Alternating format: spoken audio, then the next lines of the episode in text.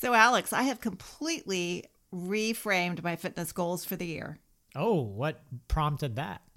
Well, a couple of things. Mainly, I dropped out of a half marathon that I was going to do in Hawaii for a lot of reasons. Mainly, I haven't really had the time to train properly.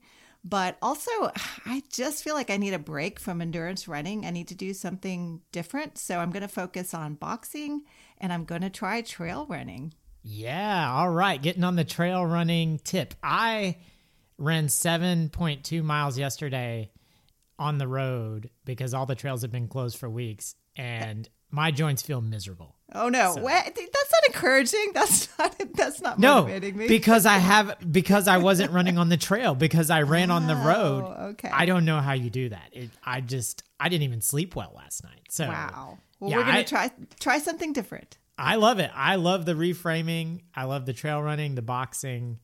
I'm excited to see where this goes. Me too.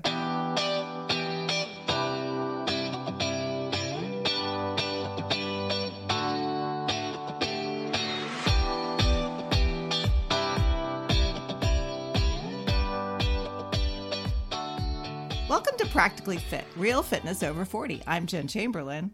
And I'm Alex Johnson. And today we're going to talk about supplements. Are they worth it, or are you just flushing money down the toilet, quite literally? Um, we'll talk about what's worked for us, and then we'll offer some practical tips for figuring out what might work best for you. Okay, I hadn't thought about it like literally flushing money down the toilet. That's pretty funny. yeah, that's yeah. right if you didn't get that on the first uh, go there, that's a funny joke. Um, yeah, I it, I think this is a topic worth discussing. Um, I became really aware of supplements in the early 2000s and, you know, fitness magazines and things like that, where every other page was a special advertisement for some kind of crazy supplement. Oh, yeah. And the supplement industry is massive in the right. United States. Um, I was talking with my wife about this earlier, and you know, kind of the, the difference between here and the UK and how, you know, yes, they have supplements there, but um, people don't take so many of them as compared to Americans. So yeah, it's it's really interesting to uh, think about this industry in general. Mm-hmm. And before we talk about our own takes on supplements, we wanted to look at the science. For this particular topic, we thought it was important to look at more recent studies since the supplement industry has changed a lot over time. Yeah, that's absolutely right, Alex. So, uh, my parents were actually big into supplements and health foods back in the 1970s. I can still remember the distinctive smell of health food stores. it, yeah. it, had a very. What did they smell like? I don't know, like brewer's yeast and granola. oh, I was just asking because I don't, I don't remember the 1970s because I wasn't alive. Yeah, it was big. It was a big thing in the 1970s. Uh, yes, I know, Alex, you weren't quite around back then, but I was. and um, I would say things have changed a lot. In general, there seems to have been a shift more from health food to supplements in pill form. I'm not sure that's necessarily a positive. We'll probably talk a little bit more about that. But what did you find out, Alex? Yeah, I'm not sure that's a positive either. Um, so, and we'll talk more, like you said. But let's talk about a 2021 article from the Journal of Environmental Research and Public Health titled "Dietary Supplements for Whom." the current state of knowledge about the health effects of selected supplement use. So, this article takes a broad view of supplements and honestly doesn't have a lot of good things to say about their benefits. So, I'll just, you know, hit a few of the highlights. It makes the interesting point that the widespread use of supplements may stem from the conviction that preparation looks that looks like a drug must have therapeutic properties. So, just this idea for consumers that like, oh, this looks like it would be beneficial right. to me, so I need to take it. Exactly, like it's a pill. And you know, I think uh, particularly here in America, we have this idea that there's a pill for everything, right? That's the panacea. Right. The literature also shows that the taking of vitamin and mineral supplements by healthy people neither lowers their risk of cardiovascular diseases nor prevents the development of malignancies, so cancer. Uh, right. Uh, so, again, that's not a positive point in favor of supplements. Uh, many scientific societies recognize that omega omega three fatty acids lower blood triglycerides, but whether taking them prevents heart disease is less clear cut. So that's a common form of supplements, the omega threes. Right, right, um, right. Taking weight loss supplements is not an effective method of fighting obesity. This paper finds, and sometimes supplements are being sold illegally which is then also associated with the higher risk that they may be adulterated with banned substances thus making them even more dangerous and potentially life threatening. So please don't buy your su- your supplements illegally. Right. Um, the the one thing that does say that I think is sort of positive is that they're necessary in cases of nutrient deficiency. So you know, I remember my dad took iron supplements for a while, but even though a prescription is not required, their use should be recommended and monitored by a physician. Oh, okay. Well, that's some heavy reading there. Uh, it's really interesting. I've actually been reading a lot about how some supplements can be contaminated with all kinds of substances because they're not highly regulated like um, foods and drugs are here in the United States. So I think that's definitely something to consider. But on the more positive side, I found an article that talks about supplements as they relate to endurance athletes in particular. So I was, you know, curious about this since I do some distance running. Um, this one was published in the journal Nutrients and was titled Ooh. Nutrition and Supplement Update for Endurance Athlete Review and Recommendations. It's a long article, but fortunately it was free. So I was You able didn't to have to it. pay three hundred dollars for Right. this article. Yeah. exactly. Just the time spent combing through it. But um, a few of the key conclusions from that paper, they have a pretty broad lens for supplements. So they look at both food and diet and then also you know, specifically supplements. So they found that um, high carbohydrate diets have been long tested and proved beneficial for endurance athletes. So hello, carbo loading. But interestingly, they say that athletes should maybe pay a little more attention to protein, particularly after workouts to help with um, recovery so that that makes a lot of sense. I think in the running community, we're all about the carbo load, but we don't think as much about recovery afterward. Right. They talk about hydration, and you and I have talked about water consumption and written about it. So the thinking now is more like drinking to your thirst and sweat rates versus uh, a prescribed amount of uh, you know, liquid in- intake. Right. Um, they did find some supplements could potentially be beneficial, particularly to endurance uh, to elite athletes. Um, nitrates they found could maybe reduce oxygen costs and perhaps even increase VO2 max. Um, but the studies were mixed when it came to just non elite recreational athletes like you and I, Alex. So I don't know if I'm going to go down that road. Um, they also found that antioxidants might help an athlete who's already kind of in peak training, but again, needing more help with the recovery side of that. And best of all, they found that caffeine has a very large body of research behind its ergogenic effects, which that's the first time I saw that term, but it means like fatigue fighting, basically. Basically makes you feel more energetic. Like, who didn't know that? But side effects are the limiting factor. You know, it, it can have some GI issues and then also like just make you feel a little too hyped up, I guess. And yeah, I, I, I accept the GI issues of, of coffee. Oh, I yeah. just I just readily accept it. Yeah, me. Yeah, same. It's worth it. And then, um, you know, we've talked about probiotics, and they said there's just not a lot of quality research on probiotics yet for athletes, but that it's possible that um, some of these supplements might help folks with GI issues. So that's on the positive side. Yeah, and we'll talk about supplements for GI issues here in a bit. Spoiler, but I want to I want to make one more point about supplements, and I kind of want to go back to something that you mentioned, uh, which is that these are lightly regulated substances. So, regardless of your thoughts on the prescription drug industry, which is a hot button topic for Americans, we know one thing about prescription medications is that they are highly regulated by the Food and Drug Administration in the U.S. So, drugs have gone through rounds of clinical trials before they ever get out onto the market. Again, putting aside your feelings about prescription medication, there is a pretty high level of regulation around those uh, drugs. Supplements, no regulation. So technically, the FDA is responsible for supplements, but they classify supplements as food products and not medicine. So there's no safety review of these products Right. before they hit the market. So even if you aren't buying your supplements illegally, there could be some danger there, could there not, Jen? Yeah, absolutely. I've been reading a lot about this recently. I, I guess it's always been an issue, but it's just come to attention a little bit more. And so, you know, I think it's it's really important.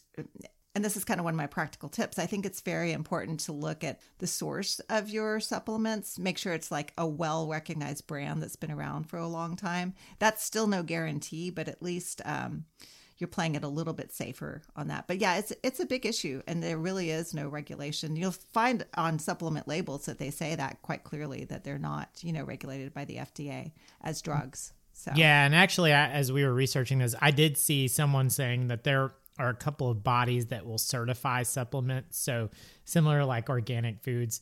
Um, if you look for these on the label, you know it's a high quality product. Now, off the top of my head, I don't remember what those were, but you can go look that up Right. online. So there are some regulating bodies that are outside of the government um, who will put their labels onto certain supplements. Absolutely. So that covers a little bit of the science, but let's talk about our own experiences with supplements. Alex, do you take supplements and do you think they improve your overall health and fitness?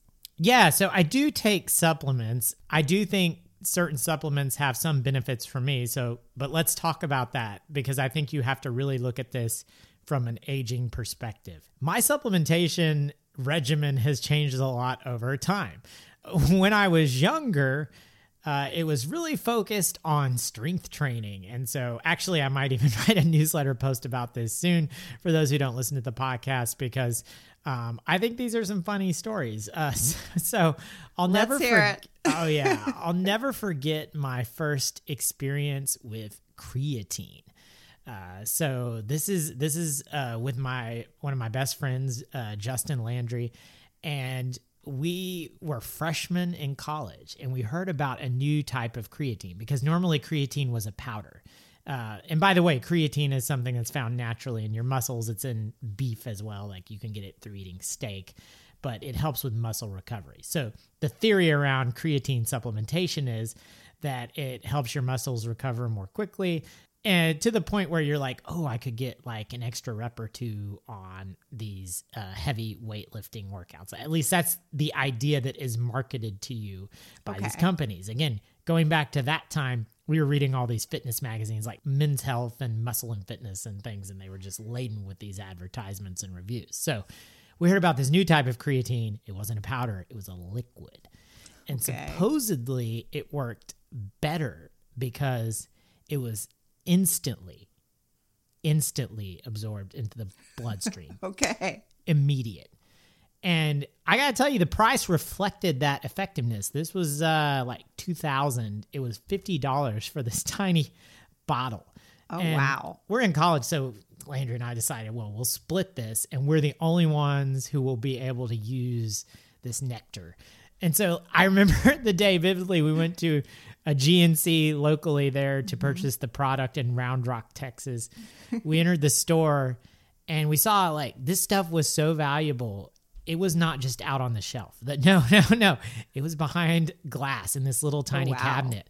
That you know, we knew then it was like, oh, this is super potent. Oh, exactly. This is amazing. This is a great purchase. So, uh, huge gains coming here. We're like two little kids. We're watching, just gazing, like the kid on A Christmas Story when he's looking at the Red Ryder BB gun, and the guy unlocks the the glass case and pulled it out for us to look at, and it was just like, yes. So we purchased this, and like immediately we're like, okay, time to go to the gym. Like we couldn't wait. And you know, so we took the dose and it was a little dropper. It was like mm-hmm. 10 drops each. And it just tasted like cherry cough syrup. But we're both, of course, like getting the placebo effect. We're like, yes, I feel Oh, it. Yeah. I- it's, let's go. No, I'm pretty sure I got an extra rep on the bench. I'm, I'm like, it's, it's like, and we told our friends about it and they was like really wanting to try it out. We're like, you get your own, like this stuff's expensive. So we like hid this stuff away. We wouldn't like, we were The only ones who could take it. And you know, after a few months, it's like, well, I don't really think this is doing. Yeah. And you know, actually, um, there's science behind the placebo effect. Like it's real. Like some of it is just your mental, you know, like you think it's going to help. And so you're more amped up about it, right? So it could have been some of that. Yeah, and I swore that was the last time I was gonna buy that expensive stuff. But then, like two years later, we we got talked into another one, and it was a creatine. It was a type of creatine, uh, and it was not just creatine. It had amino acids and a whole bunch of other stuff. It was called Okay. Cell-Tech. I have no idea what was in this stuff. So the worst part about this stuff was the quote unquote loading phase. And so that for this to get like maximum effectiveness of the Cell-Tech, you had to drink it once every morning, once after lifting on the days you worked out. So th- that means, you know, several days a week you were drinking it twice a day. So after the loading phase, you would only take it once a day, either in the morning or after a weight workout. This stuff by far was the worst tasting thing I have ever drank. And I mean, honestly, not like, oh, it tasted bad. Like it, it tasted like noxious. Like it tasted as I would imagine battery acid would taste like something you shouldn't be putting in your body. Yes, like it's it tasted like you're just drinking like toxic chemicals, and we're like, ooh, this must be good. Yeah, it's a great flavor. Wow. Oh, it was horrible. I mean, to the point where you wanted to vomit when you drank it. And I do remember the first time we took it. Again, we had this ridiculous kickboxing class we were in not not a weight workout it was uh you had to take you know physical education classes to get your degree and so we were all in this kickboxing class and we had thought it was going to be like cool kickboxing like those movies but it was actually aerobic kickboxing Oh, that was big back then. Yeah. that was not cool for us. uh, and so we were joking around most of the time, but those those workouts are really hard to get through. And I remember we were not making it through the workouts. And then the day we took this stuff, it was like, oh, I've got so much energy. Like I made it through the workout. Uh, yeah, it's. But uh, again, you know, kept that up for about three weeks, and I was just like, I couldn't drink it anymore. It was so bad. It was. It made me feel sick. So, um, my point being here, like these are the types of things you do maybe when you're younger because you think you're going to get these big muscle gains, but really, I don't think there's a lot of benefit there. I'm going to posit that one of the key ingredients was either caffeine or some kind of stimulant. oh they were also based on the then, and- kickboxing yeah, experience, had to exactly. be, and you know, too dumb to read the label here, obviously. but yeah, that was pretty horrendous. So fast forward to you know age 41. Uh, and these days, uh, my supplementation is not like that. It's, um, you know, we talked about, we had our podcast about gut health issues. So uh, that's Right. like where the majority of my supplements are focused. So I take a probiotic every day. Um, I also take another gut supplement that I've been doing recently. Uh, it's a powder, and it really is to like to calm your gut. It has like glutamine and things like slippery elm bark and quercetin. These are all things that are calming for the gut, and I found it. You know, it it helps with you know suppressing gas and things like that. I found it helps counteract the other supplement that I am instructed to take by my doctor, which is Metamucil. Yes, so I just take fiber. Um, so those are kind of like my gut health. That's where most of my supplement is focused. Supplementation is focused these days. See what I mean about as you get older. I also take a multivitamin. Now we know like jury's out if that's beneficial, but my thought on that is like I eat a pretty healthy diet it can't really hurt me. Uh, and if anything is, is excessive, it's just removed through natural processes. And the one other thing I take is zinc. And I take a pretty high dose of zinc. I started that during the pandemic. It could be a placebo thing that makes me feel better about not getting sick. I have a pretty good immune system. I haven't been really sick in, gosh, two years now since I had COVID. So um, I'm gonna say the zinc is good. You know, it's it's. Uh, I think it could be beneficial. So those are the supplements I take these days. A lot different than when I was younger. Yeah, absolutely. I, I love the story about your younger experimentation with supplements. I think that's really insightful. And it makes sense that you would concentrate a lot on probiotics because that's sort of in your family history too. Um, so that makes sense. Right, And, um, right. What about you, Jen? What what's your supplement routine? Yeah, so I take five supplements a day, um, and for all mostly for very different reasons. Um, I take B12 because I'm mostly vegan, and that was actually recommended by a doctor because you don't always get enough B12 on a plant a fully plant based diet. I take calcium and vitamin D, also doctor recommended. Um, most women my age are recommended to take calcium and vitamin D to help prevent bone loss, like I've talked about many times on the program. Also, there's some evidence that it could possibly reduce uh, breast cancer risk as well, and I'm all for that since that's also in my family history.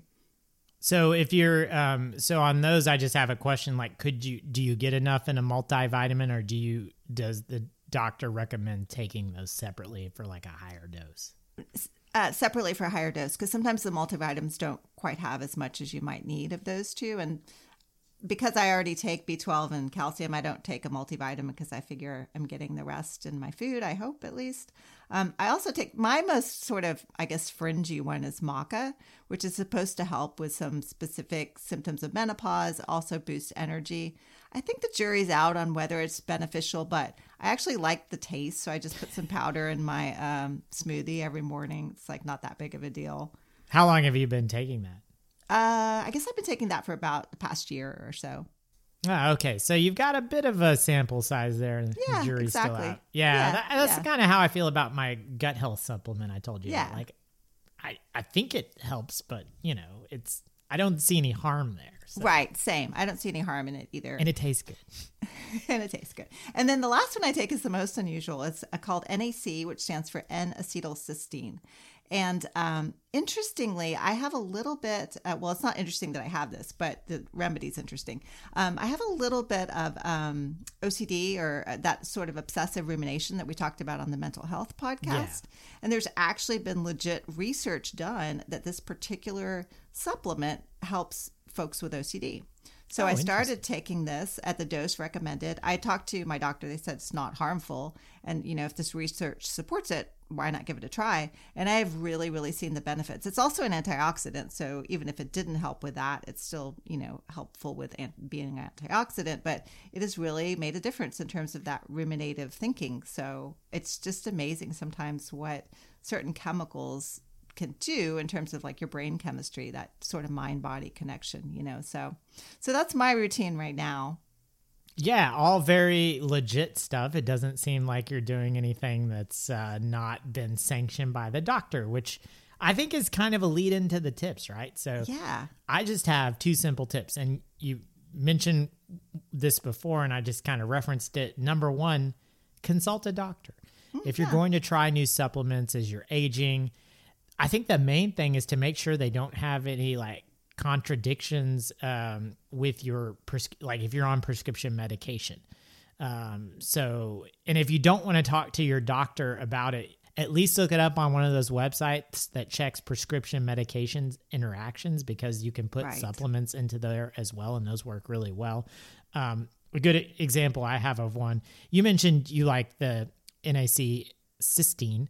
I actually, for a while, did try the CBD oil, and I found that for anxiety, it was quite helpful to me. But then I got diagnosed with high blood pressure, and um, the CBD oil is um, you can't take it with the same blood pressure medication that I have because they both go through the same channel in your body and oh interesting mess things up. So yeah, I, I stopped taking that because of the medicine. You know, it's it's the same as like you can't have grapefruit on certain medications, right? So right always either consult a doctor or at the very least look this stuff up on the internet to make sure you're not taking two things that have um, strong interactions with each other because that is possible.